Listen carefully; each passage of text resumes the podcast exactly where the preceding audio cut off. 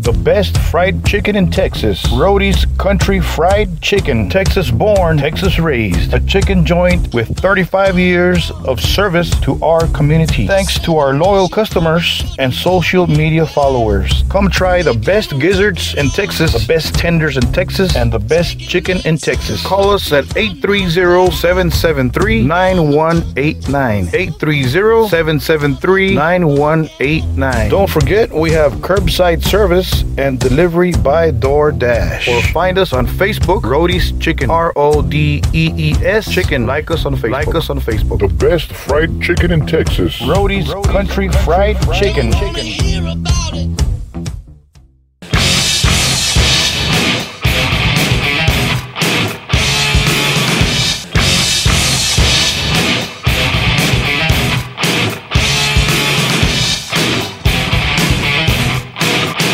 That metal interview. Our guest for this episode of that metal interview with myself, James, is none other than Kevin Martin of the tremendous band Candlebox, which are to release a brand new album by the name of Wolves on September 17th of this year 2021 the album is to be named wolves and is to be released on september 17th so you guys can go ahead and pre-order it. Uh, go to their website uh, candleboxrocks.com i believe if you forget that i go ahead and just search kevin martin or candlebox on social media and you can find those links on there. So uh, Kevin Martin is our guest, and they have a brand new single that we are spinning on J Rock's Metal Zone, our radio station, a radio show, jrocksmetalzone.com. And My Weakness is the latest uh, effort by Kevin Martin and the gang, Candlebox. And uh, sometime last year, they released another single by the name of Let Me Down Easy, which was co written by Chris Cornell's brother, Pete, along with uh, Kevin Martin, of course. So check that out also. So they got some good songs out there. They got some badass music.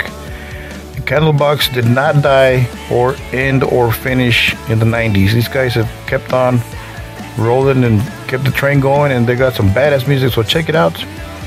And check out their latest one, of course, My Weakness. And so uh, here is our interview with the great Kevin Martin of Candlebox. Enjoy. Let's start with the new single, My Weakness. That's the brand new single, right? Uh, very, very cool jam. Uh, we're spinning it on our online station, J Rock's Metal Zone. brand new album coming out, uh, Wolves, September 17th, correct? Yes, sir. Uh, can you talk to us about the this long-awaited record?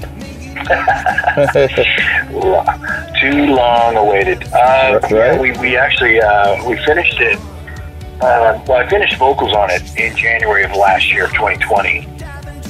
And then, um, so we recorded the record in August of 2019, um, and then I took like four months to work on the lyrics and melodies and stuff, because I, I kind of felt like I, I wanted to make sure that the songs were you know, pretty much close to perfect rather than a lot of times what I do is um, I'll, I'll kind of, I tend to do what Dave Grohl does where I get in the studio and I let the song kind of speak to me and then I write the lyrics during the process of, of recording.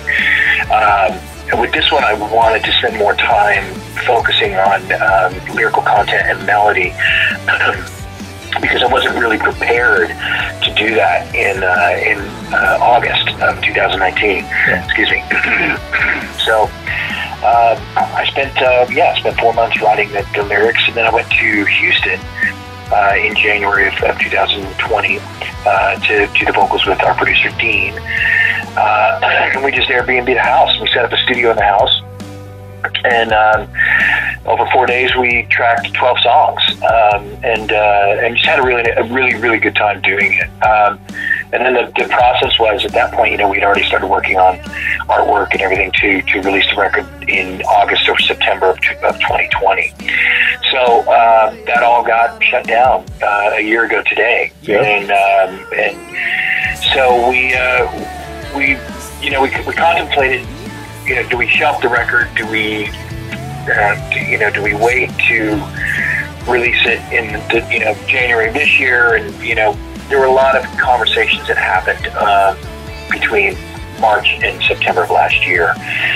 and the consensus was let's re- release uh, the lyric video for um, "Let Me Down Easy," uh, which is a song that I did with Peter Cornell, which would kind of, I think. Um, to tide people over for a little bit. Um, and then, you know, the hopes was to release two or three more by January of this year. And again, with all the kind of trappings of music and things that were happening in, in the industry, October, November, December of last year, we felt that maybe it was best to wait until um, until March to release uh, a new kind of single, and then the release date coming up uh, September 17th. So, you know, it, it's it, a lot of it is. Um, I don't know. It's, it's frustrating as an artist, um, Yeah. but you know you- you're you're at, you're at the liberty of, of whatever labels that you're you're dealing with, and also distribution and you know these uh, these companies that put your CDs out and produce the vinyl. You know you you, you want it out instantly, and a lot of times it's um, it's really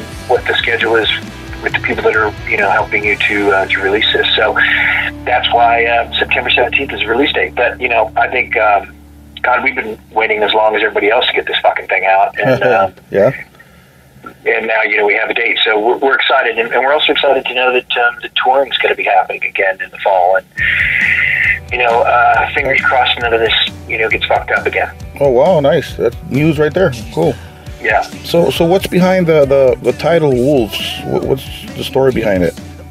Well, I think you know, for me, the you know, the last four years of the, the Trump presidency um, really brought out, I think, the worst in everybody. Um, Yeah. you know, uh, like him or not, you know, it's certainly just my opinion, um, you know, uh, but I felt that um, there was, you know, obviously, and I'm not the only one, there was this ginormous shift um, in, I guess, you know, the psyche of, of society. Um, you know, there was, you know, there's these lone wolves and there are these uh, packs and the pack mentality of, of you know, cancel culture and, uh, or, you know, um, attacking, you know, uh, Black Lives Matter or, you know, attacking Blue Lives Matter and all these opinions and all these, you know, kind of, uh, you know, in my opinion, ridiculous um, statements, you know, not only physically, but, um, um, politically and emotionally, and you know, people just I felt that everyone has kind of lost, um, you know, lost direction. And wolves are a very uh, interesting species. Um, you know, the the pack leader is not uh, always the one in the front. Um, you know, generally they, they, they follow the pack. They are um, they are the one who uh, protects. You know, the alpha male protects the the, the, the, pack itself. Um, and that seemed to have kind of um, dissipated in, and I felt that in society that we weren't lifting one another up, we weren't, um, you know, praising one another, we weren't pushing one another to be great, we were pushing one another to be destructive, and we were forcing one another to answer for things that we didn't need to answer for, and that's kind of where uh, this kind of title wolves came from and, and that um, that lone wolf mentality of uh, I'm just going to do what I want and uh, and you know um, whatever the consequences I don't care. I, I fear them not. And so that's where the title came from and it also you know the, the record is for us it's fearless because we we didn't stop ourselves from doing what we wanted to do or, or a direction we wanted to go. So that's why you have a song like My Weakness, um, you know, against um, Let Me Down Easy, which is this swampy, bluesy rock track where my weakness is very much it was written around the, the concept of 80s pop um, bryan adams and, and, and that sort of thing these kind of great hooky catchy songs that i'm a you know huge sucker for um, I, I love you know i'm not ashamed to say i love bryan adams i don't think he's written Yeah. a bad song Great music, yeah. Great music. and uh, yeah, and, and they're epic tracks, you know, and and um, and that's kind of why you know this this record, you know, also why I chose the name Wolves is because there's an individual species in every single one of these songs. When and when the record comes out, I think people are going to find that uh, there's something for not only everyone, but um, you know, there's certainly an awful lot of of this band's uh, changing members and directions over the past uh, 20 years that um, that are reflected in this album. Speaking of uh, Bryan Adams and different bands, uh, I heard you're a huge uh, Midnight Oil fan. That's all. Yeah, that's that, that's how I named the band. Yeah. That's a little bit different than uh than uh, the genre of rock that you play, huh? A little bit different. well, you know, I think uh, the interesting thing for me is I grew up listening to all kinds of music, and uh, Yeah. you know, I, I had uh, an older sister that turned me on to punk rock and new wave, and, and uh, an older brother that turned me on to uh, metal and, and prog rock, and then and another older brother that turned me on to kind of the European. Um, uh, pop dance music, if you will. So, you know, was, there was always something different in my world. Um, and then my father was a jazz musician, and we listened to a lot of jazz around the house. My mother was into gospel and R&B, so we listened to a lot of that. So, I was always kind of influenced by you know my surroundings. But Midnight Oil, you know, for for me as a child, I, I've always had an affinity for Australia and things Australians. A lot of my favorite bands were Australian uh, bands like Pere Ubu, um, Hoodoo Gurus, excuse me, Split Enz were from New Zealand. But I found Midnight Oil when I was about, um, I don't know, maybe 15 years old. And um, there was this, I think it was the conviction of, of his stance as a political um, uh, opinion maker, if you will. Um, Yeah. Peter Garrett, an incredibly talented human being, and um, and, and um, you know, great respect for the Aboriginal community. And this is somebody that was fighting for them, and I found that really interesting. I'm, I'm also, um, you know, I have great affinity for the Native American tribes, uh, which is why we wrote a song years ago called "Pull Away," which is about the book that I read called "The Trail of Tears." So I have always kind of been for the underdog, and Midnight Oil was one of those bands, and Peter Garrett, of course, that kind of brought that out uh, of me. And then I, went to see them on my 18th birthday in Seattle, and um, he was so commanding and um, and, and so incredibly uh, uh, demanding as a, as a performer, not only on his band but on himself. That um, it just kind of solidified that for me. Um, you know, this this great talent uh, uh, and this incredibly gifted band, brilliant musicians, and, and uh, Oh yeah. yeah, just great great performance. now I understand. Uh, I understand you were a drummer before you turned vocalist. How did that happen? Um, who who inspired you to drop the drums and pick up a mic? You know. Well, I was I was asked to do some demos by a friend of mine named Rick Vaughn. Uh, that band actually was Scott Mercado, Rick Vaughn, and Perry Alfurnace, and they they were writing songs and asked me to sing for them. And um, you know, I was like, uh, you know, I'm a drummer, not a singer, but uh, that became a band called Uncle Duke. And then Rick left, and Pete joined the band, and we became Candlebox. And then Perry left, and Oh, wow. Bardi joined the band, and, and that was kind of the story there. I was stuck with the job. Um, I've, I've always tried to go back to playing drums, but uh, you know, I guess that when the band, you know, uh, started progressing musically, um, it felt as though this was kind of my calling, being a lead singer of, of a rock and roll band. Yeah. Uh, I, I still, you know, every chance I get, sound checks and whatnot, I sit behind the kit and I play for at least a half an hour a day. But um, you know, it, it, it, it certainly helps with um, the rhythmic element of, of writing songs um, and, and um, lyrical uh, inspiration as well, because I do. I, you know, I'm, I'm pretty systematic when it comes to syllable uh, count. When it comes to um, you know each line of a verse, so syllabically it's got to fit, and um, and being a drummer helps with that uh, a Right. lot because there's Yeah. all sorts of um, there's all sorts of let's go back in time real quick. Uh, back, let's say 93, 94. Uh, how did you feel when you found out your debut album was uh, selling, selling a bunch of copies, and and then you saw your video on MTV? How did that feel, man? You know? Well, I mean, pretty. Uh, yeah, I guess when you started, you know, when you, I get when you're a kid, and you're listening to your favorite bands and stuff, and you know, your your first concert is, you know, kind of the one that you remember most, and you know, your entire life is music, and then all of a sudden, you know, Madonna calls you and says you've got a gold record. Um, Wow. you know, it's it's kind of mind blowing. Um, Wow. pers- you know certainly brings things to perspective that you know maybe it is um, you know life is what you make it and um, and and if you push yourself hard enough um, to you know to find that dream and, and to and to believe that you're capable of anything you certainly are um, you know there are a lot of obstacles that are in the way of that uh, for a lot of people and certainly for Candlebox, you know, being from Seattle, uh, was not only a, um, help, but it was a hindrance because we were a band that um, the, the city didn't really know. Um, a lot of people didn't know who we were because we were about five years in age younger than Chris Cornell and Eddie Vedder and Alice, the, the guys in Alice in Chains and stuff. So, you know, a lot. There's a lot of difference between a 21 year old kid and a and a 17 year old kid. Um, so, uh, you know, it, it, it certainly was um, our goal as a band was to, you know, sell a certain number of records, and, and you dream that you'll have a platinum record someday. But uh, there's no real guarantee that that's going to happen. There are some bands in, in Seattle that we were close friends with that we felt were better than us. Uh, a band called Sweet Water, uh, a band called Green Apple Quickstep, um, that we felt were better than us, that um, maybe even deserved it more than we did, um, but never quite achieved. I don't even think sold.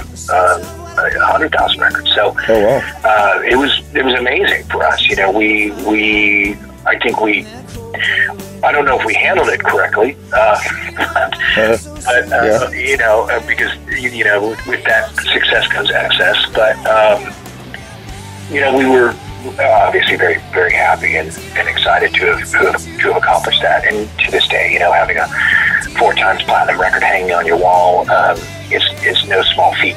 But um, yeah, it was it was pretty pretty amazing to us. Wow, that's so cool. So uh, uh, you've talked about how you've had to fight to gain respect on the Metallica '94 tour. Uh, can you share some stories on that? Was it hard gaining respect, or what, or what's going on there? What happened there?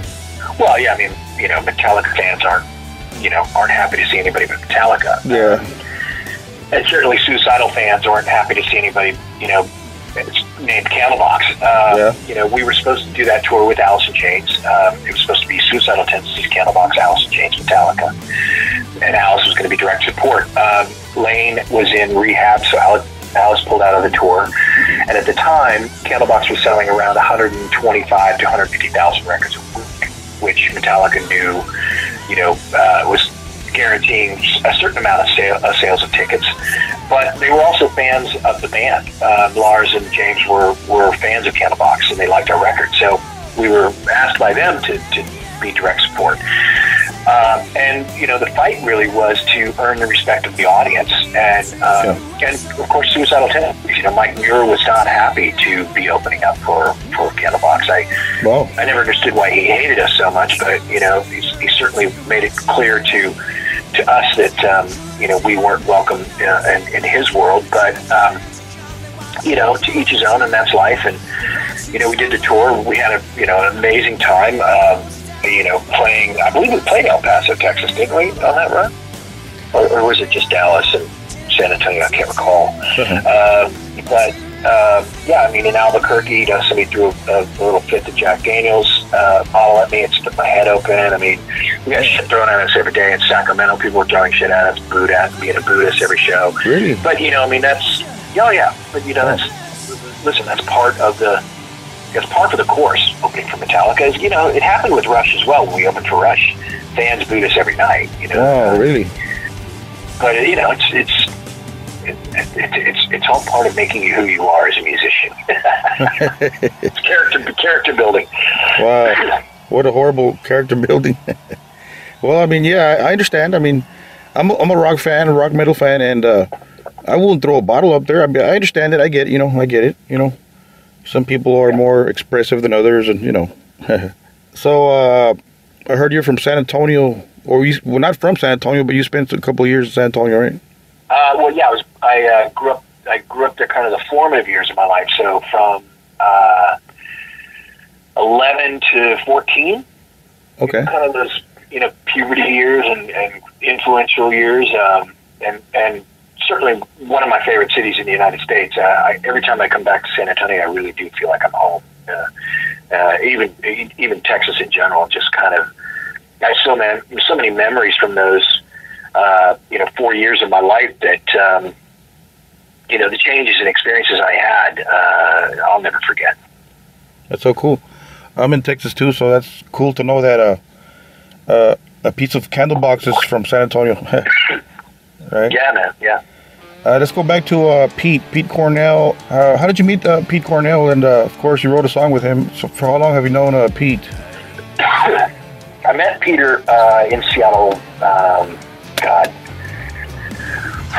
1987, maybe 87, 88. Uh, he had a band called Inflatable Soul uh, that I was a big fan of. Um, used to go see him play quite a bit. Uh, I knew his brother Chris actually before uh, I, I met Chris before I met Pete. Yeah. Um, but we never really uh, we never played shows together any. So uh, jump forward 25 years to the 25th anniversary of the debut album. We're doing two shows in Seattle Paramount Theater, and my manager is married to Pete now, uh, Amy Decker. She's married to Peter, and um, he was at the show. We just started chatting and, and uh, catching up on old times, and and you know. Um, sharing our thoughts about life and music and what had happened and how things were going and I said, man, I would really love to have a, a song from you uh, on my new record. I would, I would just really love that. And uh, he sent me this track acoustically, and, and I knew exactly what I wanted to do with it. Uh, it felt exactly how it feels right now, even though it's just acoustic. It had the same vibe, the same ass to it.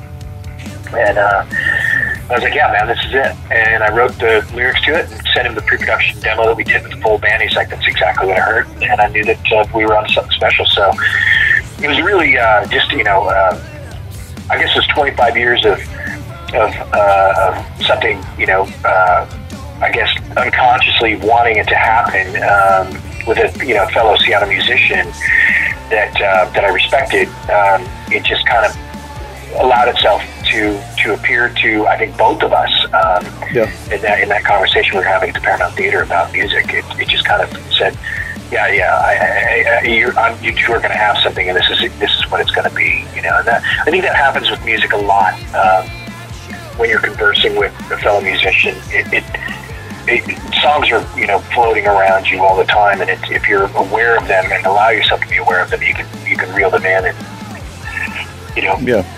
I think Keith, Keith Richards said something like that, you know, at one point where you can just kind of grab them out of thin air um, if you're if you're conscious. Now, how do you categorize uh, Candlebox? I've heard uh, it being labeled as grunge, and then just being labeled as straight out rock and roll or bluesy. You know what? How do you ca- categorize Candlebox?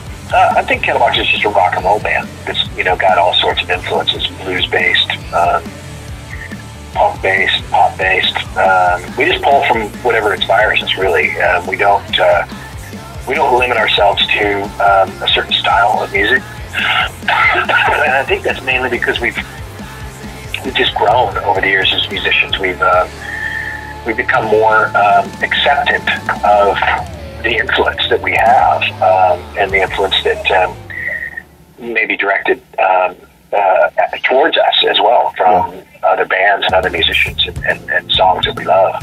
Okay, so uh, give us your favorite uh, Candlebox album. Oh, that's a tough one. Um, Right? They're all good. I would.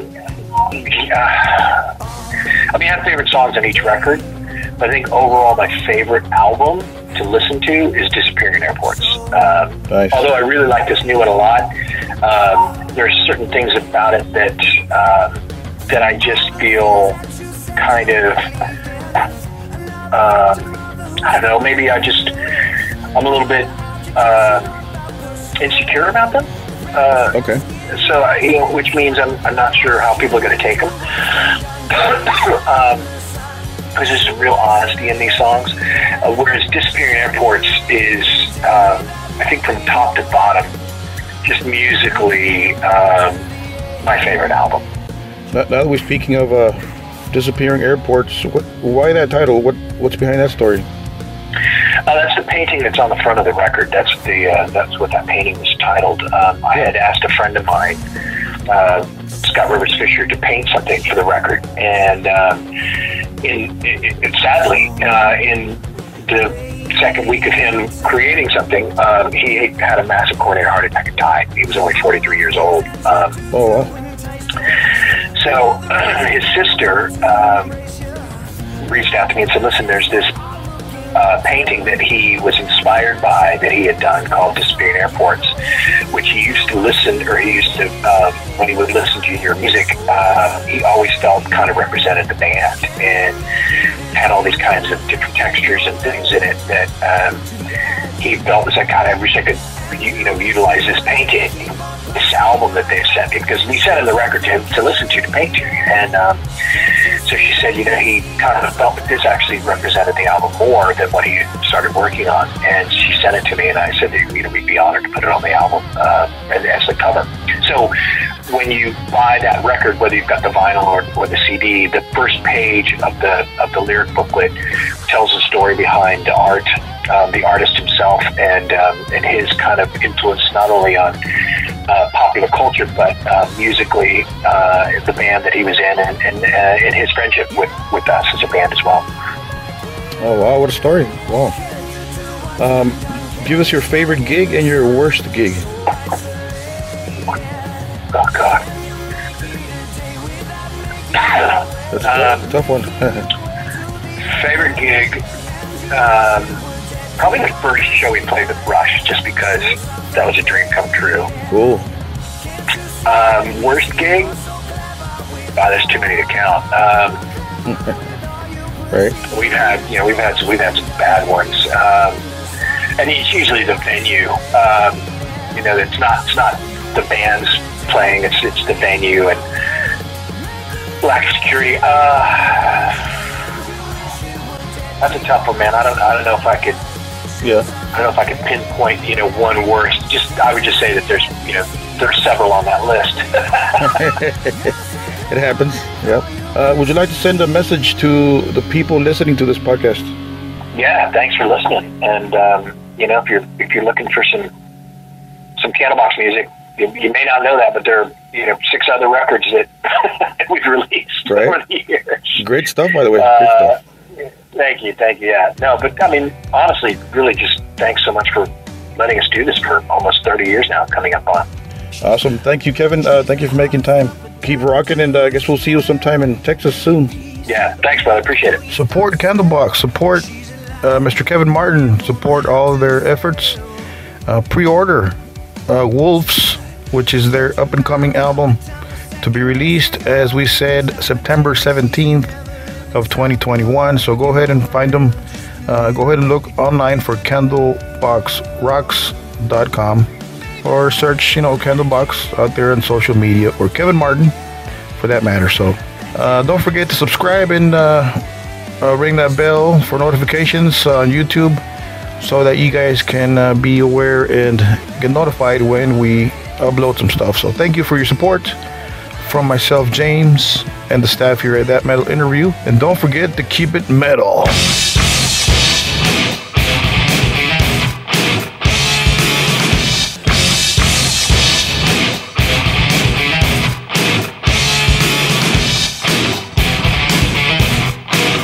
That metal interview.